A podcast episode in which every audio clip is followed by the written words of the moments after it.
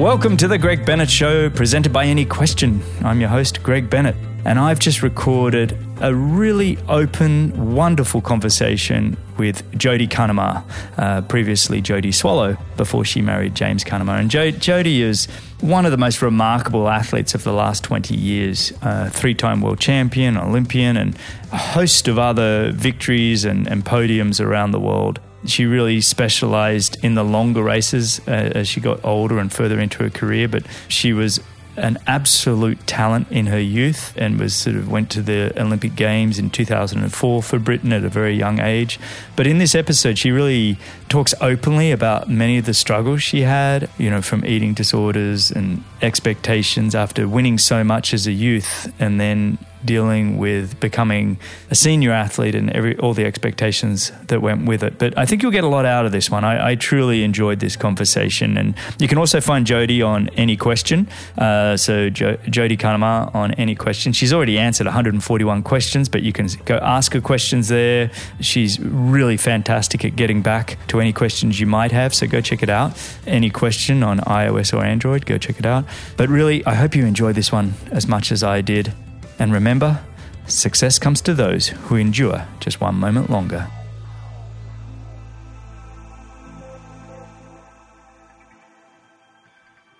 All right, today I'm joined by one of the most remarkable triathletes ever to do the sport British Olympian and three time world champion. In 2010, she won the 70.3 Ironman World Championships. And in 2009, and then again seven years later in 2016, she won the ITU World Long Course Championships. Add to that a multiple of just Ironman wins and 15 70.3 victories, and it just truly is a remarkable resume. She transitioned from professional athlete to become a mother of three and a coach and mentor to numerous athletes through Cunnama Coaching. It's an honor and just an absolute privilege to have her join me on the show because I know her time is precious with the three little ones. So, welcome and thank you for joining me on the Greg Bennett Show, Jodie Cunnama, formerly Swallow. How are you? Hi, Greg. I'm good. Thank you so much for having me. Um, I don't really recognize that person you just introduced. Um, she sounds quite good at triathlon, but I, I can't really remember who she is. But yeah, I'm good in this this second life that I'm having right now. Yeah, it's been a whirlwind, huh? Like just going. Laura and I always talk talk about, you know, we got the two little ones. It's like you almost forget the person beforehand, uh, before who you were. But how does it feel to have that read back to you and go, oh, yeah, there is that other life I kind of had before being a mother? It makes me very proud because it's very easily forgotten um, in the midst of every day at the moment. Mm. I mean, I'd love my kids to sort of know what that meant in years to come, but at the moment, they're only they're only interested in me being a mother to them. So it is a bit removed, but I am kind of in the circles in terms of triathlon. I'm very up to date mm. with um, professional racing and stuff. I coach a few pros and um, I'm very on it with that. So I definitely think I'll come back to the sport and kind of reignite what I learned a bit more than I do currently, but that's in the future. And at the moment, it's all still in the depths of three under four year olds. Because you got the the twins, right? So you got what are the ages? Um, Jack is four, and Johnny and Jade are two, going on thirteen. Yeah, going on thirteen. When we heard you guys, because you got the same age kids as us then, but when you you guys had the twins. And we, Laura and I, like, whoa, we just can't get our heads around it. Like, how did how did you operate? How have you guys been able to do it? So it's funny. Some people come up to you and, and they say, "Oh, wow! I always dreamt about having twins. That's just amazing. You're so lucky." And I just don't say anything. I just kind of um, because I never dreamt about having twins. I wanted yeah. two kids. Yeah. I come from a two kid family, and um, when we heard about the twins and that I was pregnant with twins, I didn't enjoy the whole thing. I was like um, mm. stressed that I'd lose one of them or something would go wrong, having had a couple of miscarriages before that. And um, it's been incredibly tough, but there's moments now where their twinness comes to life. Mm. And um, over the past year, really, we've we actually emigrated. In the meanwhile, we had COVID. My husband retired from professional sport, took on a full time job. Mm. So there's been so much change, and we've just been living in this like it's like a crazy whirlwind of of just disarray. Um, we've got nothing organised. Everything's changed. Our lives are completely different from what they were we emigrated one year ago, almost to the week. So it's been absolutely insane. But what keeps us grounded throughout the whole process is our interest in triathlon, to be honest, and, and, mm. and remaining physically healthy, and also these three wonderful little dynamite bombs we've got. Yeah, of course. And look, they, they give you great perspective on life as a whole, for sure. But, you know, with, with the three and, and James and you both being, you know, former professional triathletes, and James was phenomenal in his own right. And I've got to have him on the show. I remember, I think the last time we raced was maybe Eagleman or somewhere like that. But great athlete. But transitioning from professional racing, you know, and for you, and I look at your resume, you know, you were still winning major races. I think your last major win was Ironman South Africa, 70.3 in January of 2017. And 2016 was an incredible year with, you know, long course worlds win and Ironman Cairns and a whole plethora of 70.3s. So you were, when you guys kind of decided to have the kids, it was, you were really coming off peak, peak form. You know, what was that transition like and was it planned or did it just sort of happen? It was most definitely planned. I'd been, um, I just recently went on holiday to a former coach's place and the wife of um, it was Richard Hobson's wife said to me, you know, I remember seeing you in 2014 in Kona when you, you came forth mm. and you were so happy. But you just said to me, "You're so lucky, daughter. You've got two kids. You're so lucky." Mm.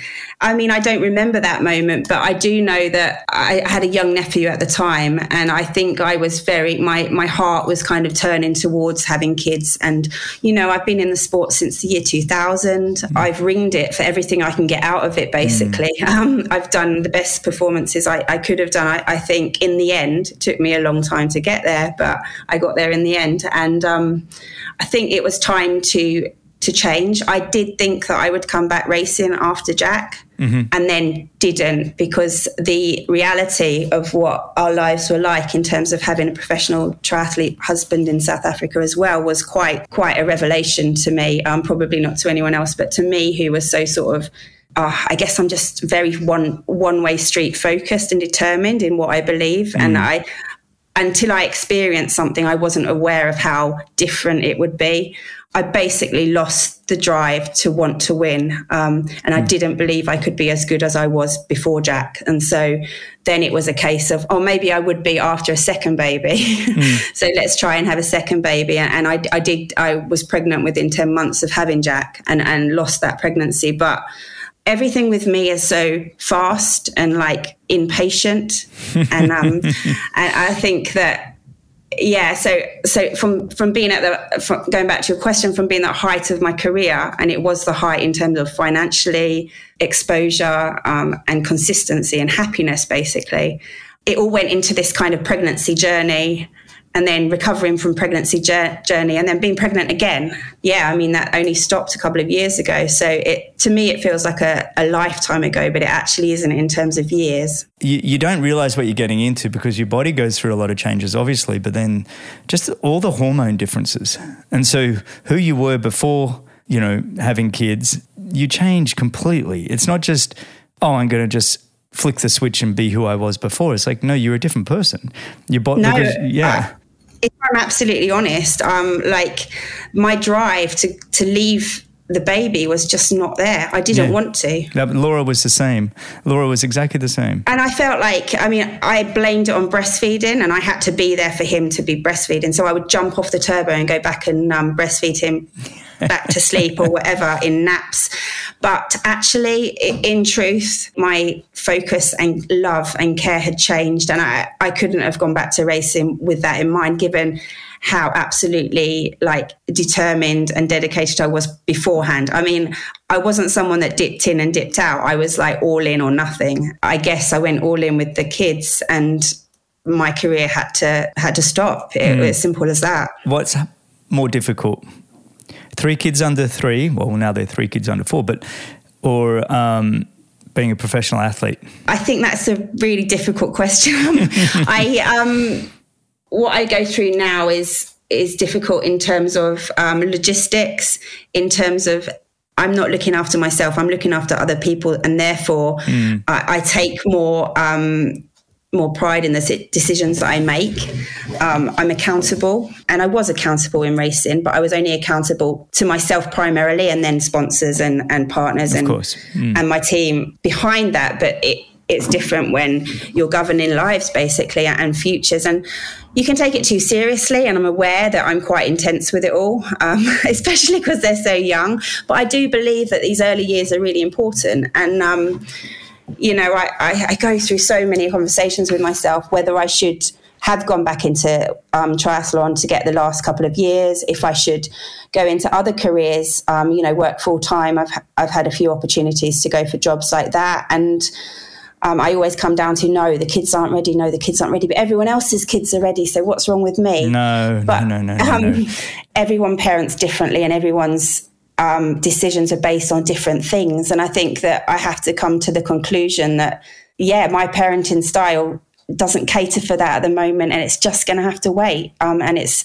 i've got this di- dichotomy of personality where um, it doesn't sit absolutely great but I'm happy to be here for the kids and and that we have such a great relationship. But yeah, in, in answer to the question, I think this is more difficult. Oh yeah, I, it's funny. I feel like I'm actually having a conversation with Laura right now because you know she she like you decided no, this these early years, I want to be there, and I want to be there as much as I can, and that's my choice. And everybody can have their own choices, but she's like you, and she wants to do it the best she can, or the best she knows how. Anyway, I think everybody's just got to tread their own paths, and whatever feels right for you is right. Yeah, it's a really privileged situation to be in as well, given that we can do it without me working yes, right now. So, yes. um, not everybody's in the same situation, and and the career you know the, the type of career that we were both in both me and laura it's maybe it had to be picked up or trans um, completely transformed anyway in the future. And so maybe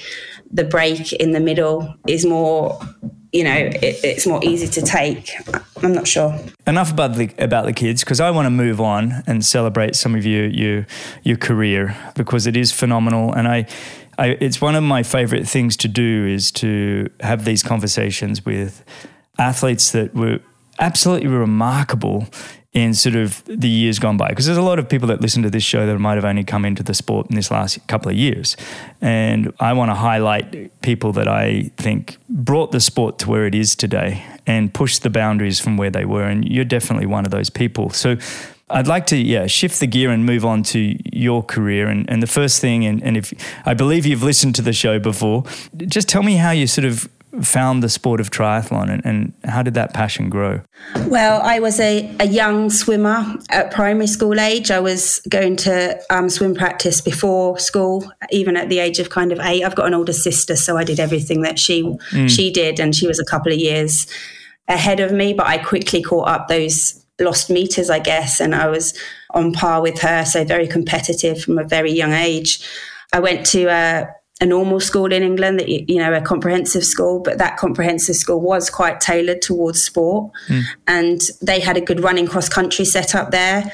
Um, I'd done a district cross country at primary school and, and done very well, but it was something that I I requested that I, I wanted to go to an athletics club. I wanted to join the cross country club. I requested that of my parents and they took me. When I got there, they they had me doing long jump and discus throwing and I said to my dad, Dad, I don't want to do this. I want to do endurance training. This is at the age of like 10, 11.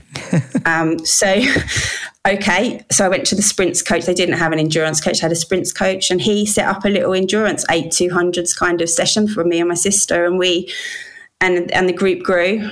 Everyone was a bit older. We were actually training with a sub 10 and a half 100 meter runner. Wow. Not not incredibly appropriate, you know, like, but but quite, you know, quite a legend. This guy was sponsored by Puma and he'd raced for England. And it was, you know, weird times, but in, in some way we kind of we created something that wasn't there out of um, our desire to just do endurance sport and i'm not really sure what my aim was for it. I just was really loved training for it. Mm. That was something that went on, and I went to re- represent first of all Wales in swimming, which is a bit weird, but I'm half Welsh, so okay. But then I, I was going to say, why is that weird?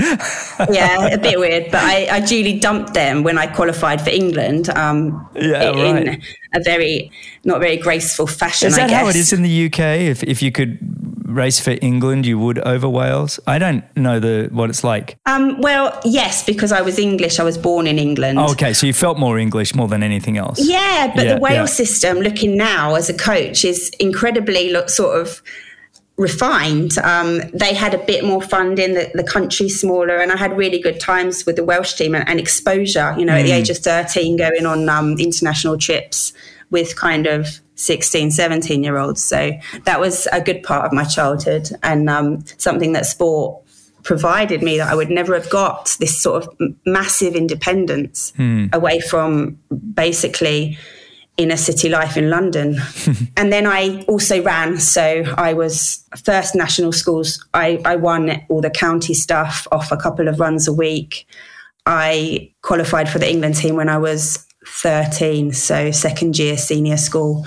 And it just went from there. I did athletics, I did running, and that was my before school, after school, mid school, and weekends. Um, every my whole school career. So you're running and swimming, or both, or do you just pick running for a while? No, both, both, both um, absolutely, but no, no association between the two coaches yeah, or, yeah. Um, wow. or, or races. In fact, I sometimes did like national cross country in the morning, and then would zoom down to the um, Southern County Swim Champs and race there, and usually do a PB. It was a really weird, amazing time um, of development, but I just loved racing and yeah. was and, and I also did all the strokes. So I was in like 12 races um, over the weekend of a swim meet. I learned how to race. Mm. I think that probably was my forte in the whole of. Everybody says I was a great trainer, but actually, in terms of knowing how to race, I learned that from those early years. I did very well at school um, just from the discipline that those things taught me.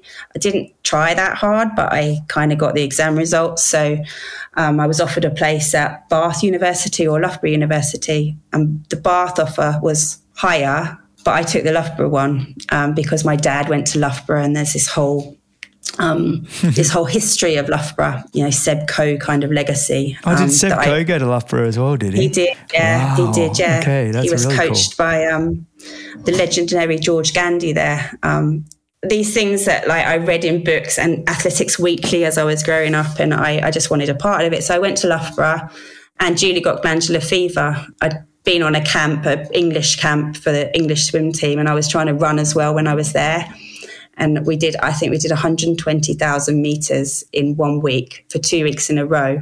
Whoa. Yeah. 120K. And I was, tra- I was trying to run as well. Yeah. Swimming. 120K. Yeah. Oh it was, gosh. um, it was in Florida with um, a swimmer called Brooke Bennett's um, coach. Mm. Um, I guess it was just a test of endurance and trying to like test all our, our, our kind of resolve. Um, but I was also running or trying to run after the second swim practice every day, and I just hit a hole and I couldn't get out of bed. And I was diagnosed with glandular fever. Everything went to pot. And um, this was just before I went to university. So, yeah, so how old are you? You were 17, 18 then? Yeah, so 18. Yeah. yeah. And when I went to Loughborough, I was still in the swim program, but not performing at, you know, a top national level, I'd, I would probably make the end of the final, but it wasn't in contention. Yeah, it just didn't pan out. I, I discovered a bit of a social life and um, I developed an eating disorder as well while this is all going on. I probably as a reaction of not mm. winning everything. Well, it's also when you get so run down, your hormones are all off, and all of a sudden your thyroid's not working. So now you're hungry all the time, and then you feel like you're putting on weight. So then you, it's like a vicious cycle, and you end up, you know. yeah, and I was I was a young I, a young athlete. I hadn't gone through puberty, and that was a it hit about the same time. Oh man, yeah, yeah, yeah. And so I was in this like this melee basically, um, which seems like a, a, current theme going through my life, but it was a bit a bit rubbish to be honest. But I did enjoy the first term at university, and then I decided that the swim program wasn't working very well. I was losing too much weight, and the swim coach said, "You're losing too much weight. I can't have you come to swim practice anymore. This isn't healthy." And so I decided to go running again, just to kind of keep my fitness up, keep my brain active. And their swim coach, while we were having these conversations, shared an office with the newly appointed um, performance, um, junior performance guy for British Triathlon. he messaged me and I went to see him and he said, Well, you're not in the swim program anymore. Do you want to try triathlon? And it, it went from there. His name was Dan Salcedo. Mm-hmm. He still works in British Triathlon. And that was it. I um I raced that summer. The recruiting program from the British in the sport of triathlon has been absolutely outstanding, hasn't it? I mean, you think of yourself, and I, have had several British athletes on this show, and the amount of them that have said, and I'm sorry I can't remember names, but you could probably help me, but that said, yeah, I was recruited, you know, into triathlon from so and so at Loughborough University or at Bath or at an event. It really, they identify very well uh, who would fit very well in the sport of triathlon. Do you think that's been a good program? Yeah, well, I think that um, it's very induced by the university. So, right. Maybe you go to a sports you're usually going to apply for a sports course or a physio course or a human mm-hmm. biology course. And then you're going to go to Loughborough University. And you have this like, it's cross sports. So it's not, um, they're not fighting each other, definitely not. And they talk to each other, the coaches within the arena. So that would become a real good thing for triathlon because they can therefore talk to the swim program coaches, identify people that have been good swim runners, which there will be many of mm. um, coming to Loughborough University. And they don't even have to be the best swim runners, they just have to be decent at that level 18, 19 year olds.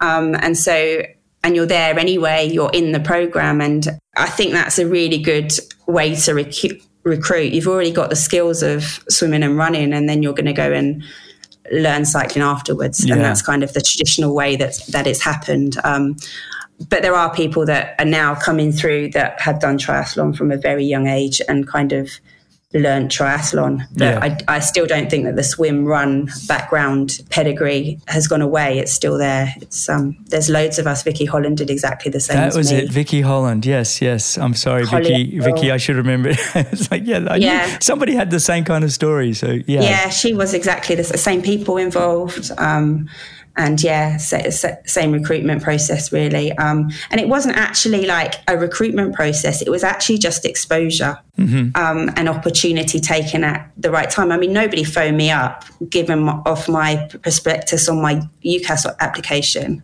and you send a whole blurb about yourself, and it was quite obvious that I would have been a really good triathlete, but I wasn't recruited on that basis, and I wasn't offered a place at university on that basis. That was my swimming pedigree that I was offered a, a place at mm. university.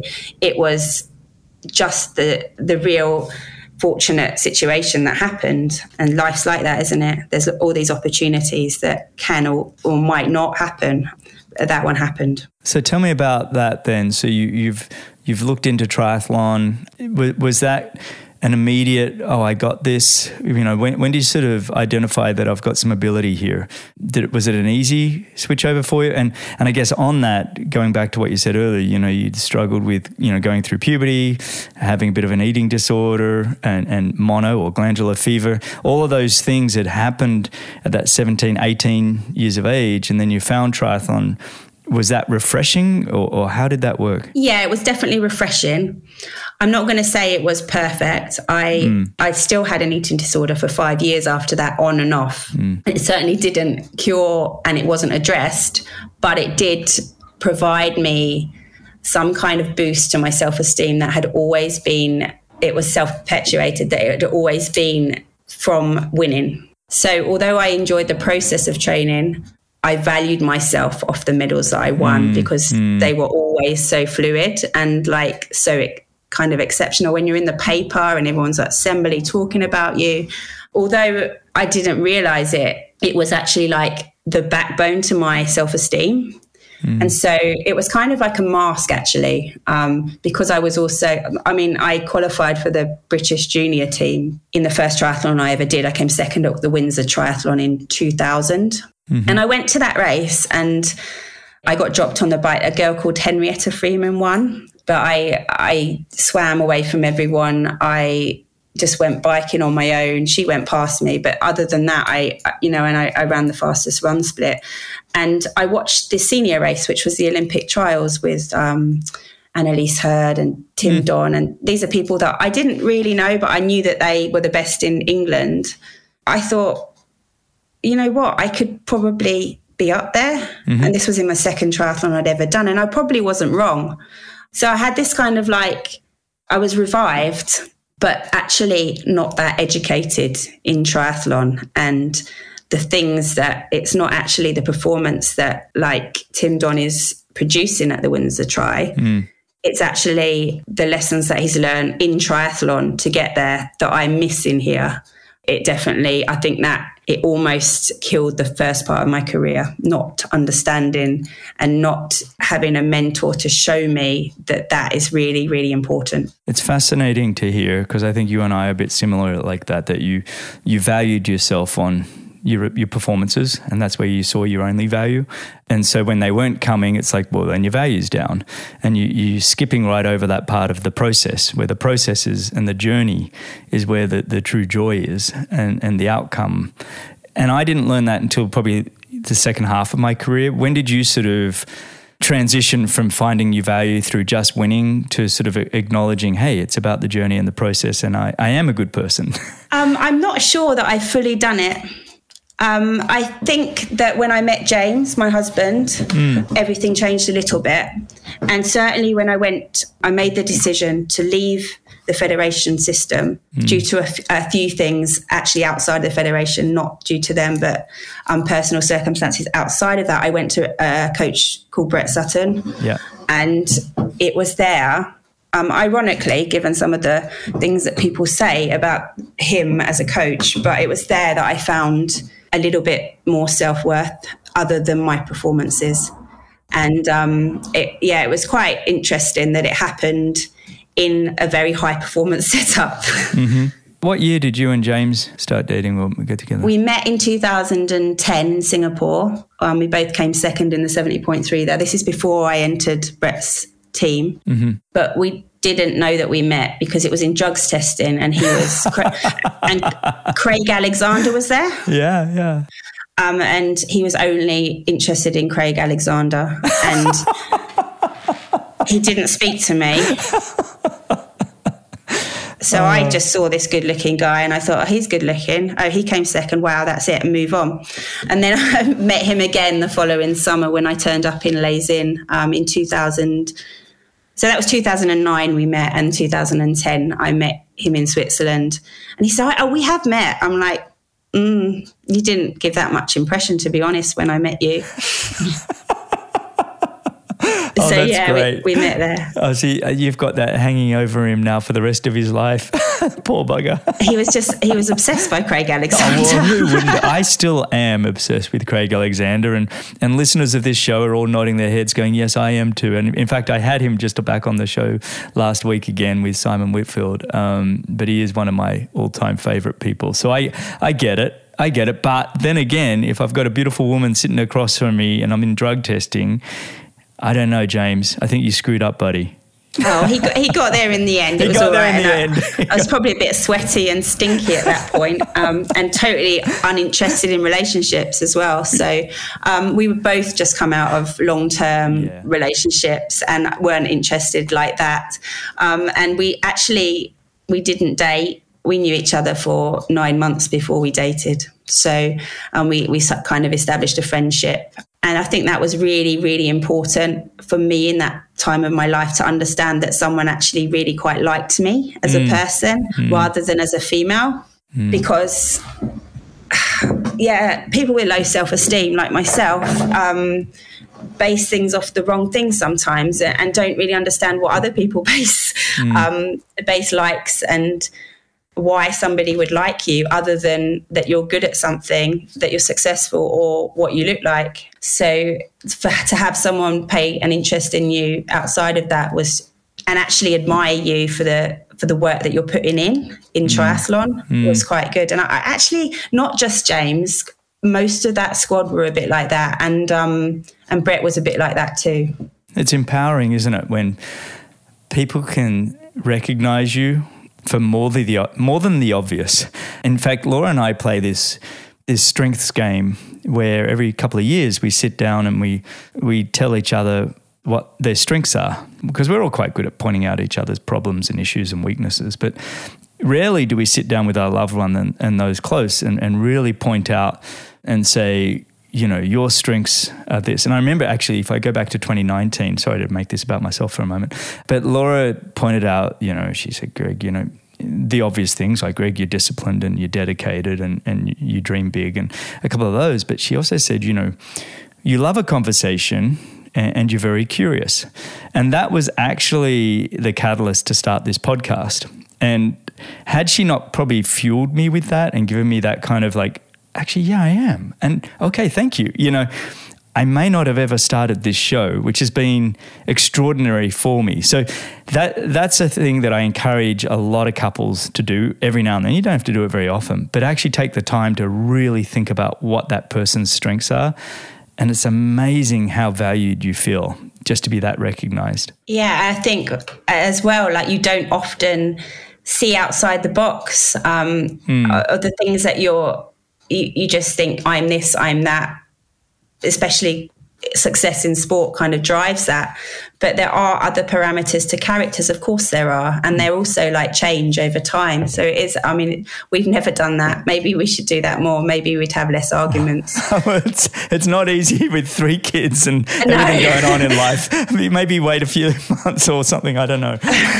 You're very good at getting up at 2 a.m and you're very good at getting up at 4 a.m yeah mm. but no um, i think that it is really important to to understand that strength of character comes in all different forms and um, for, to have someone to highlight it and not be embarrassed by it, which I would be, like mortified, um, would be a really good strength to have. No, I th- well, I can point out a couple of yours already just from our half hour conversation that. Please don't.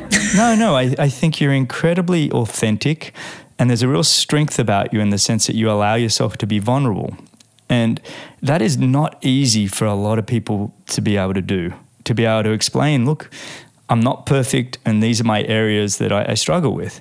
For people to admit that and, and talk about it as openly as you is a, is a real strength.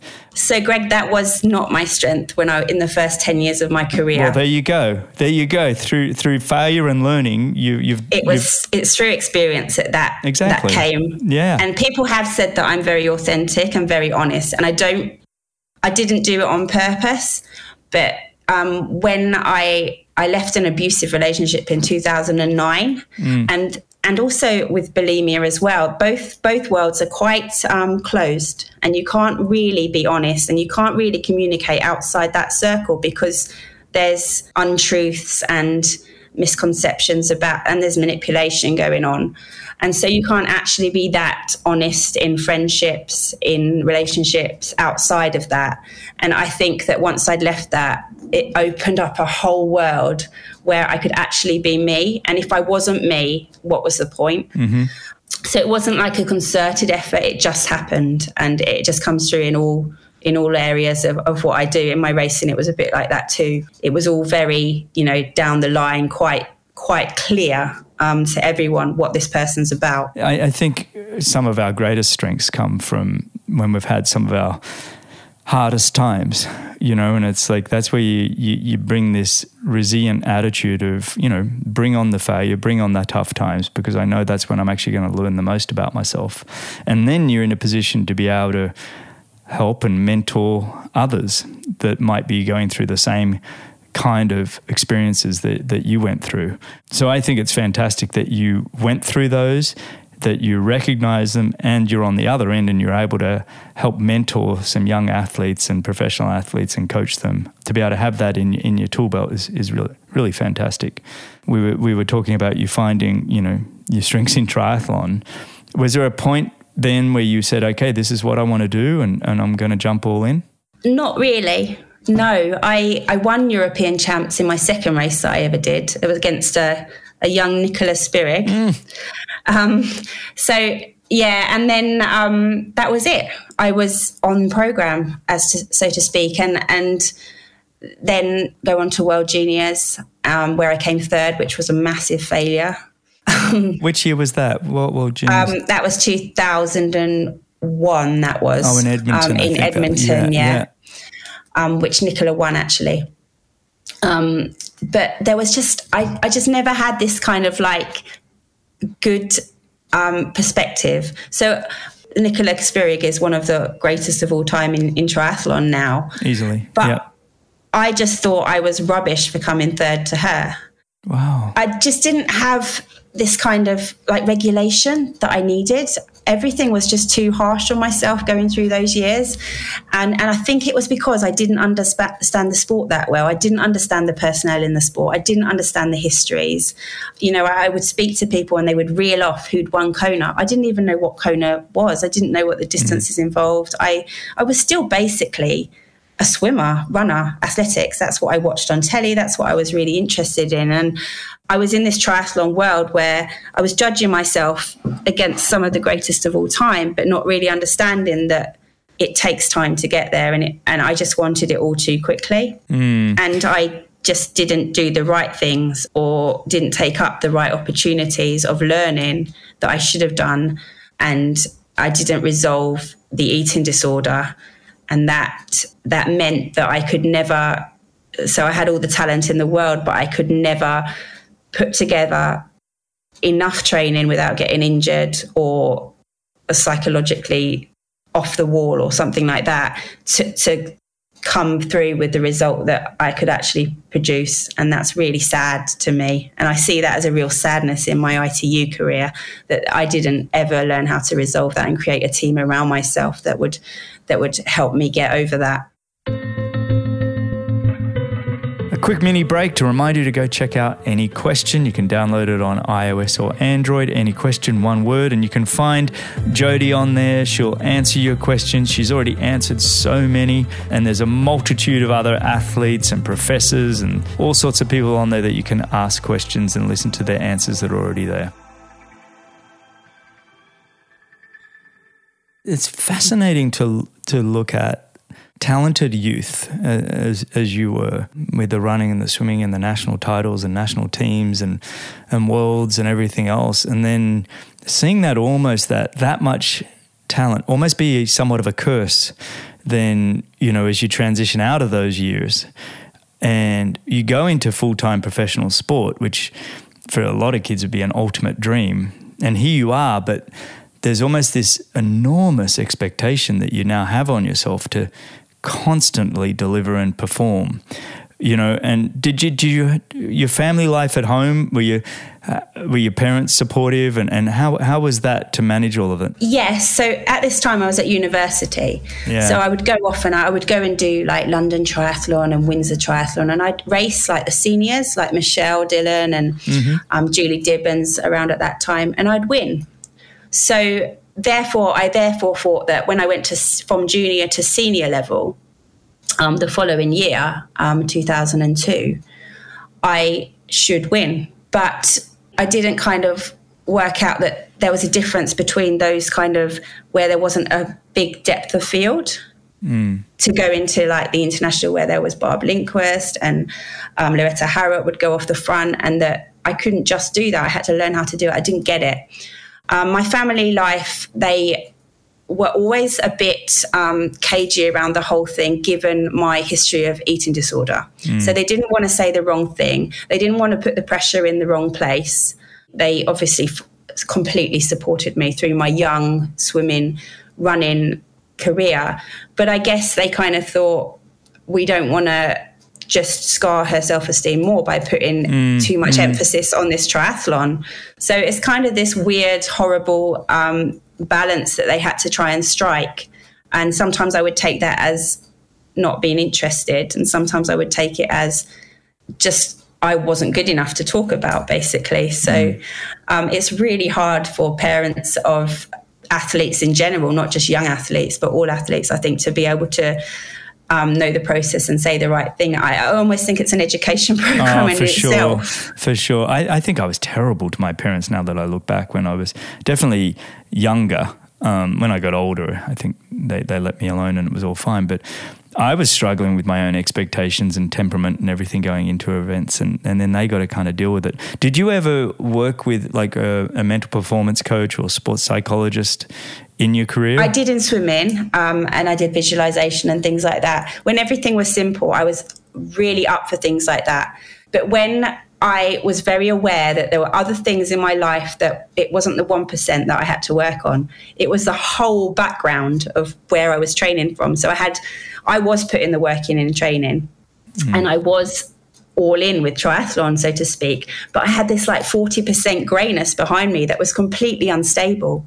My eating, um, my relationship um, from th- 2006, I feel like it would have been weird to like then concentrate on visualization and this without actually talking about the real issues. Yeah. And I wasn't willing to do that and and nobody really pushed it. Um, you know, I had um, Seth Pepper on the podcast a few weeks ago and he's he's a he's a mental performance coach and it actually is far less about how I would have called, you know, like you said, visualization and word affirmations and all that, trying to find that 1%.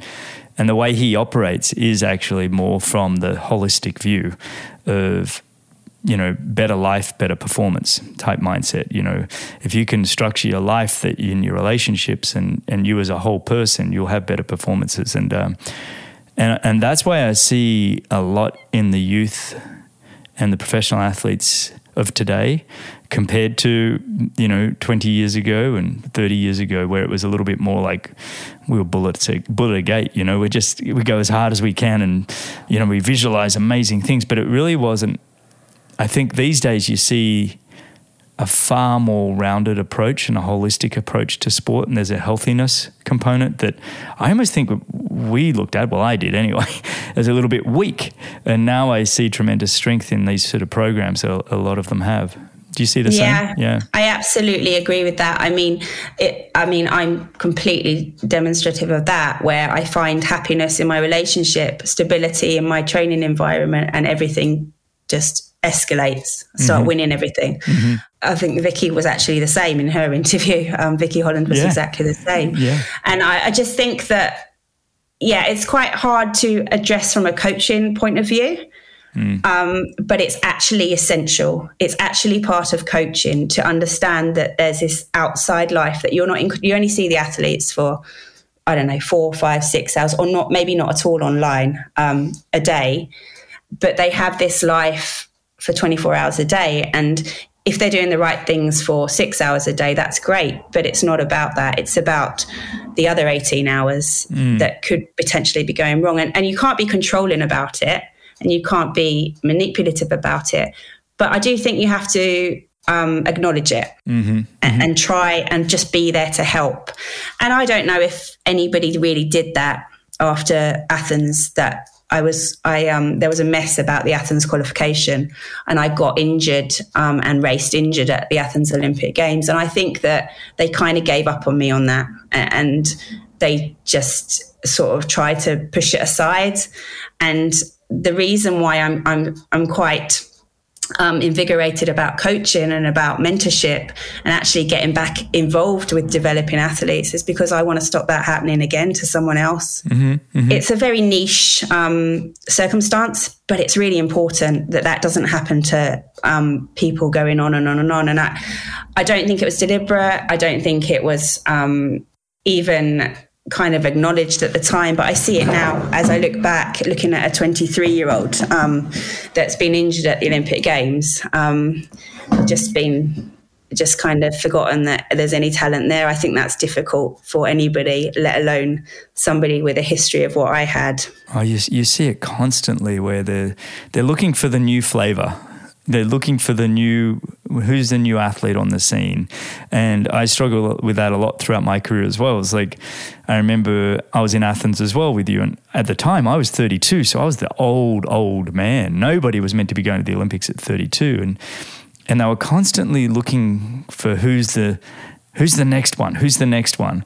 And yet honestly if i look at my own career my best years were probably from you know 30 to 40. It really wasn't about my, my 20s at all. And not to say that some athletes aren't when you look at the Brownlees and other people that are phenomenal in their 20s, but it's interesting. I think federations and team selectors, they do get caught up going, okay, we got, we got to keep finding the new one. Who's going to be the new one, the, the new breakthrough? Um, and that does make you feel like, hang on, I'm still doing all right. What, what, what? Huh? So I love the fact that you, you're now into mentoring and coaching. And I want to go into that in a moment. But before we do, tell me about the highest high of your career, you know, your professional career, is there one moment that stands out above all others? Yes, um, I think I won the world 70.3 champs in 2010, mm. and um, it was a I ran. I, I rode a road bike. I'd been in Thailand previously, so I'd flown across the world over time zones. I'd actually been on antibiotics the week before. It was absolutely a complete shock to everyone, except potentially my coach, and it was absolutely great. I mean, I didn't have any. I hadn't had family there, but I had friends there, and I celebrated, and it was fun, fun, fun. But that isn't the highest point of my career. The highest point is when I came second in 2014. Mm um, because the 2010 kind of happened as a surprise. The 2014 was something I worked towards and produced the best performance I possibly could on the day against the best competitors. And I, I everyone's like, oh, you won it then 2014 must have been a failure coming second, but actually, absolutely not. I think the 2014 year in general, um, when I was coached by Siri Lindley, was the highlight of my career mm. um, because everything came together um, consistently and repetitively, and my life and happiness was right there. I think that that was the highlight. I love that. I and and by the way, that second at Ironman. Um, 70.3 world champs was right behind Daniela Ryf. Um, and you gave her a really great close race. And Daniela, as we all know, was probably arguably in that conversation of greatest of all time as well, along with the other Swiss Miss, you know, Nicola Spirig, and there's, there's, a few of them from Switzerland that seem to be amazing. And looking at that year, you know, you, you had several wins when you look at the 70.3s in Boulder and South Africa and so many podiums. And when you have those consistent years and you keep turning up and you're in a happy place, that's amazing. And I, I forgot that you worked with Siri Lindley, uh, who is just one of my all time faves and was on the show oh, quite a while ago now. I need to have her back on. And I can imagine the environment and the training environment with her was something that you needed at that point in your career? Yeah, it was. Um, it was something really different, but it was definitely a different stimulus and a different focus. And I think if you're in a place where you can expose yourself to all these great coaches that do things differently, mm-hmm. it was just the right time. Um, it was the right time for her to work with me, and it was the right time for me to work with her.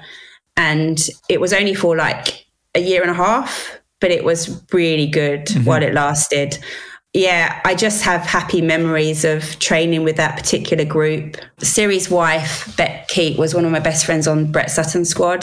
Mm-hmm. And she was just like a having a friend around all the time, as well as a training partner, and constantly affirmations about my ability. And I, I don't think I'd been exposed to that before, mm. like this constant positivity and this constant, uh, and it wasn't, it was very real but very, uh, dare I say, American. Because mm-hmm, um, because mm-hmm. being British, we're quite self-deprecating and we don't say things out loud too much. And um, it's, a, it's a very different kind of way to look at the world. I'm quite aware of it with my kids because I don't want to be too over the top, but I don't want to be too British about it either. British. yeah, yeah, because you never praise anything then. Yeah, I get it. It's so funny you say that. I um you know, I've been in the US long enough now, and you know, obviously married to Laura, and and I, I've become a bit more Americanized in that same sort of sense, where we tend to be a bit a bit more we'll recognize others and we'll let them know and it's uh, the positivity without being i don't like being over positive but we'll certainly not allow others to be too low for too long. It's like let's at least get them back to neutral, you know. yeah, it, I think that was really good with Siri and I because I was the British glass half empty and she was the American glass full, and it met in the middle really well. That's awesome. I love that. Now, tell me about your coaching that you're doing now, and I, uh, James and yourself are working together with with coaching both professionals and amateurs. Is that? Yeah. So I, whilst I what I really want to do is I want to coach a squad on poolside um, and on the bike and on trackside because I want to be there. I come from this these amazing coaches that were there and read body language and respond to body la- language on a daily basis, and I'm quite good at it. Mm. But in my current situation, um, we only emigrated a year ago. We're in this place that we don't really know that well. Um, we've entered back into the British system that we were away. F- we we lived in South Africa for ten years, so it's all very new. Mm. And um, time wise, it's just not feasible um, for me. I don't know how kids. you do. I don't know how you do. I, I, was when I saw that you were coaching, and I looked up your website, and I was like, "How in the world are you coaching right now?" But I mean, you can still do online coaching, but yeah. You're, you're, talking about being in person and yeah. You know, so I, I coach online and yeah. I coach. Um, so um, my my most well known pro that I coach is Jodie Stimpson, who oh, lives in Birmingham. I love Jodie. Yeah, yeah, Jodie, big shout out. I got to get you on the show. Absolutely. yeah, she's she's absolutely fantastic to work with, and she's just the example yeah. of the person that I I feel like I can help and work with. Um, someone that has all the she has absolute dedication in her process but she's kept people keep firing or things keep firing bullets at her. And we just need to keep her on an even keel so that she can get to races and, and race to her ability. Mm. but i i i would like to like have a squad of those people so that they can work off each other that i've had in the past. And i have you know i have gone for interviews with the federation and tried to get in there to try and create a base and it's been a no so far but i'm going to keep like working on that and trying to just knock on doors and say i'm here. I want to help. I think i have something that can help you and just presenting it like oh, that and I, I experience matters. Experience matters jodie and you know it's it's hard for a lot of these people when they go to recruit or employ and they see they see certain things on paper. And you know, send them this podcast when next time you ask them, because I think the idea of having somebody like you on a on a team, you know, in a, on a coaching staff or team of a program of a federation, is just it's money. You know, because athletes are always going to be dealing with a lot of the, the things that you have, and to have come from an experience base is tremendous. I agree, but it's it's almost like trying to sort of break the mold a little bit in terms of you know, I've I come into the so I did my level two qualification, British Triathlon Federation qualification, because that covers me insurance wise, and the course was good, but I kind of already knew the stuff on the course. And therefore, it comes down to getting experience on poolside with athletes. Right. And my, I'm in a position of, I want to learn as well. So I want to hmm. increase mm. my knowledge. But there's about high performance sport, there isn't too much knowledge I can learn except from other people that have been there and done that. So they're in this situation where I'm kind of new to coaching, but full of knowledge. and that kind of clashes with the system a little bit because it's not developmental coaching as in qualifications, tick, tick, tick boxes. It's like this weird, like, dilemma basically um, of where to fit me and mm. i think that that's the problem with that but i do think that if i keep doing what i'm doing if i keep trying to learn if i keep asking questions of people that know more about stuff and and different methods and just keep up with research then something will come about that that will work out i i um I really, I really want to get into the development of young athletes because of what happened to me. But Britain Britain have so many good athletes now that they might have sorted it all out and they don't need it. But as a female in coaching, I feel like that there's probably a space that there's somewhere I could help. I, I have I have zero doubt. In fact, you know, you got to play to your strengths, and I think you've identified those, and, and I think that's fantastic. And and just in your reference to you know, learning. It's amazing when I've had coaches like Dan Lorang and Dr. Dan Plews on the show, both of them several times, amongst others, Ryan Bolton, Siri Lindley,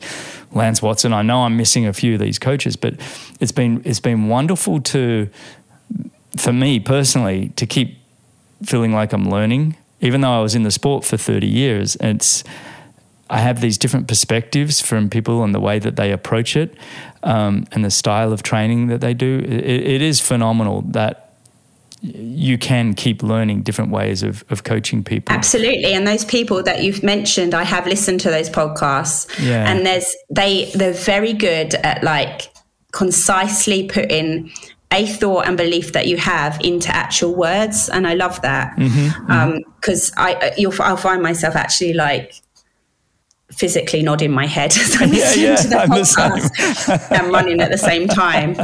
Um, but I, I love that because I do feel like, although it is a podcast and it's available to everyone, um, there's stuff in there that's just so world class that you know it's really important to listen to and learn from. Yeah i love i love that you were telling me before the show that you've listened to quite a few of the the episodes and that means the world to me that that you'd be prepared to to listen to me banter on with all of these people but it is fantastic. I, I have a couple more questions before um, i let you go.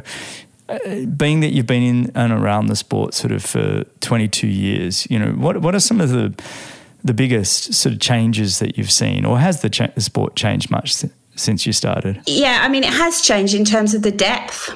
Mm. Um, the depth of the competitor that's turning up at like world triathlon events. There, there's much more depth and almost like a lot of people that can win on a given day, whereas before it was quite clear who might win of about five athletes, and I, that that depth there in the shorter distance is really good. And then the kind of focus on trying to create a spectacle of the sport um, mm. in recent years. Um, mm. Probably probed quite a lot by Chris McCormack and the Super League, but someone's got to do it, you know, because yeah, yeah. it is brilliant to watch. And the arena games um, hit the highlights um, during COVID, but I do think that there's probably something to push on with that too.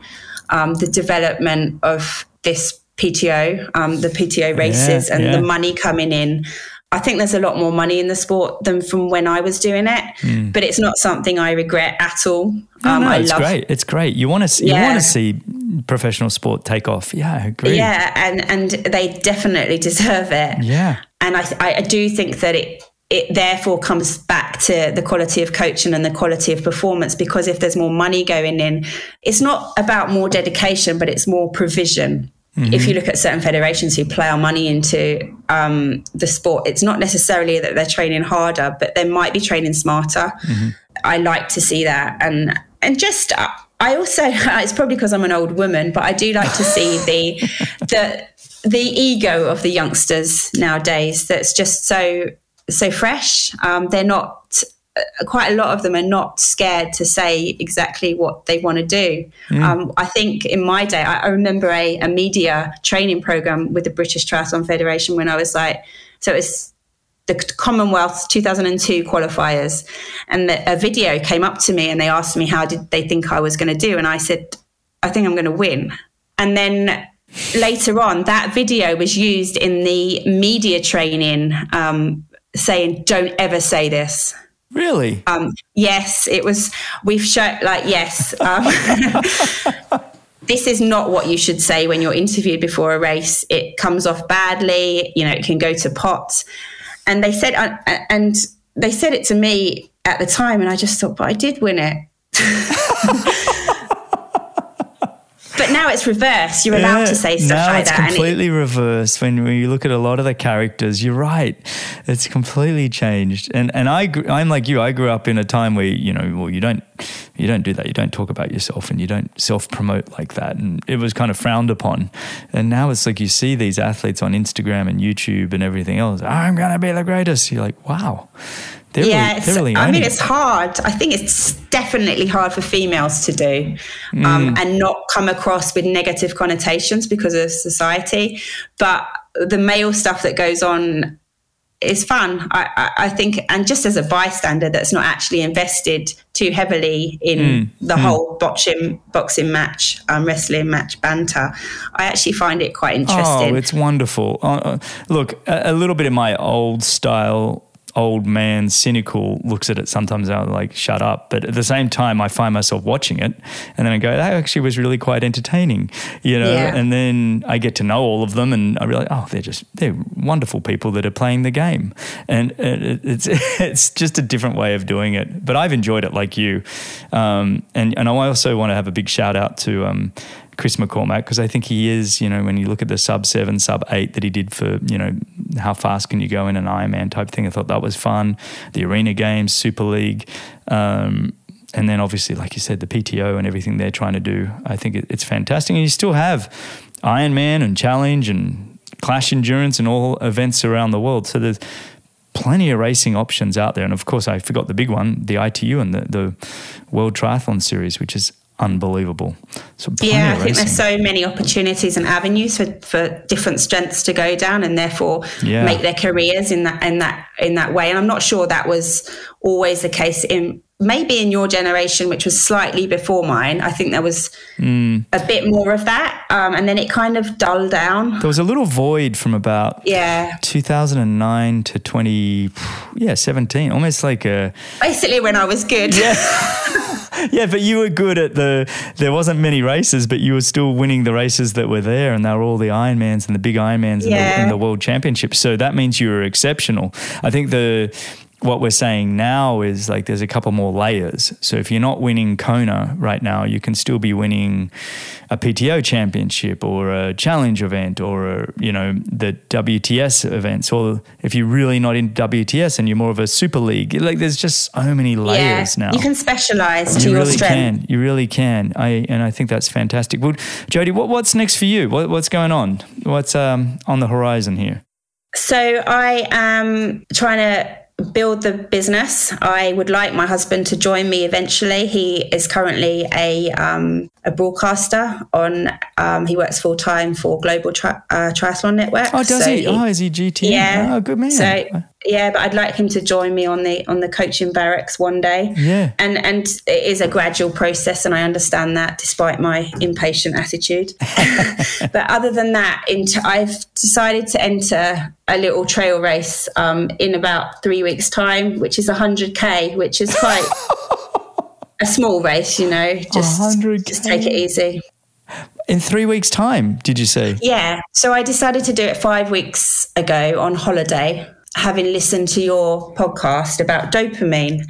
And I came back and I thought, James is pretty down and I'm a bit bored. I'm just bored of running 10K every day. So let's find something to do um, and get a dopamine hit that we're lacking. Dopamine hit? yeah. I don't think we're going to get it from 100K race. But the real oh, reason why I picked it is because I had to be out all day. Someone else must have to look after the kids. Yeah, yeah. I'm going to have to take the whole day to do it. I'm yeah. going to be running all day, yeah. and it's near our house. It finishes fairly near, so um, it starts out in Oxfordshire, um, and you sort of run across the country and, and finish down near. It's called Race to the Stones, so it's this kind of medieval. It's oh, not Stonehenge, but it's like Stonehenge. So you're wonderful. racing to something. Um, yeah, it sounds wonderful, doesn't it? it but sounds it so wonderful on paper and talking yeah. about it. and then you run 25k, and you're like, oh my goodness, I've got 75% to do. You look after yourself, Jodie. That does become mm. a that does become a very long day out. Although it's like you said, I get to have a day away from the kids and I don't know, just stop and meditate for half an hour and then enjoy enjoy having that moment all to yourself. I guess you know, and you do that with James. Well, he says he's going to do it with me, but we'll probably have an argument at about thirty k. I can predict that now. so um, yeah, about me not eating or something. Yeah, the um, fatigue kicks in, and everyone's got stronger opinions than they should. But um, on paper, as you say, on paper, in theory um, I've got these mental strategies to employ. I'm go- I've got like I'm going to think about each one of my athletes every 10k. So like dedicate a 10k to those people Aww. and see if I can do it. Um, and if I don't do it, then I obviously don't care about one of them enough. I, I, I love talking to you now and and coming from you know everything that you've been through in your in your in your career and, and your life and, and the different perspective you have and expectations and all of it. And it's just kind of like no i'm to go out there and just see how we go. That must feel almost refreshing to you to just approach it a little bit differently. Yeah it does. It does feel refreshing um, and it feels refreshing not to be um, so I, I whilst, whilst james was still racing and i was having babies, I was quite jealous. Mm. Um, and I didn't watch triathlon at all. I didn't want any part of it. I I don't even think I watched Kona. So the twins were born and he raced Kona four weeks after. I mean, I could have watched it. I was up all night. oh, yeah, I bet. I almost had this like repellent period where I just didn't want anything to do with it. It was like not me. That's not me anymore. Mm. And then to to actually like come back and just absolutely love it, like be a real fangirl. I it's so different. And listening like to the personalities of sport and learning about people is something that I didn't really spend time doing while I was while I was in it, and I wish I had. Mm. But I, I do think that these are things that add to your sort of education and your knowledge about the sport and maybe that, that that timeline is just right for me right now to do that now and it wasn't then um, exactly it, it wasn't it, it yeah. wasn't at the right time I, I, I forgot to mention I have also thoroughly enjoyed you know I haven't been through all of them, but all of your answers on AnyQuestion. Um, and I love the fact that you're out there on your walk runs or, or whatever, answering questions. Um, and for everybody listening, they got to go check check them out because I think you, have got about 140 answers on there now, which is just phenomenal. Um, yeah, and, and really great perspective. What's that? they all feature walking the dog. They all do. I love that, and that's that's kind of what we wanted when we built AnyQuestion. It was kind of like we just want to make it easy. We want to make it easy for our experts to be able to share their knowledge, and I think when you're out there walking the dogs, it's just absolutely fantastic. But um Jodie, this has been this has just been really fantastic. Just to catch up and have a conversation and go through your career and that that went really quick by the way. when I look down, I'm like, we've been talking for an hour 10, and it was like, that was just so fun. I, I hope you enjoyed it as well, but I, I truly enjoyed having you on. No, it, it was really good fun, Greg. Um, it's really easy to forget like the long history mm. of friendships and and in the sport as well and it's really nice to just relive it for a couple of hours sometimes of course well this has been fantastic so thank you again um, you know coming on and just sharing your journey and just like i said earlier just being so authentic and open and willing to share it, really means the world to me and, and everybody listening. So thank you. Thanks, Greg. So thanks so much for having me. And everybody listening, you can check out the show notes and timestamps and links and coupon codes and everything else at bennettendurance.com forward slash media. Thanks a lot for listening. If you enjoyed the show, your support would truly be appreciated. You can visit the Patreon page or you can subscribe with your podcast app of choice. Don't miss the next episode, so subscribe and be notified. For show notes, if you want to know more, please visit bennettendurance.com. I'm Phil Liggett, and on behalf of Greg Bennett, here's to the next time, and I hope you will join Greg again very soon.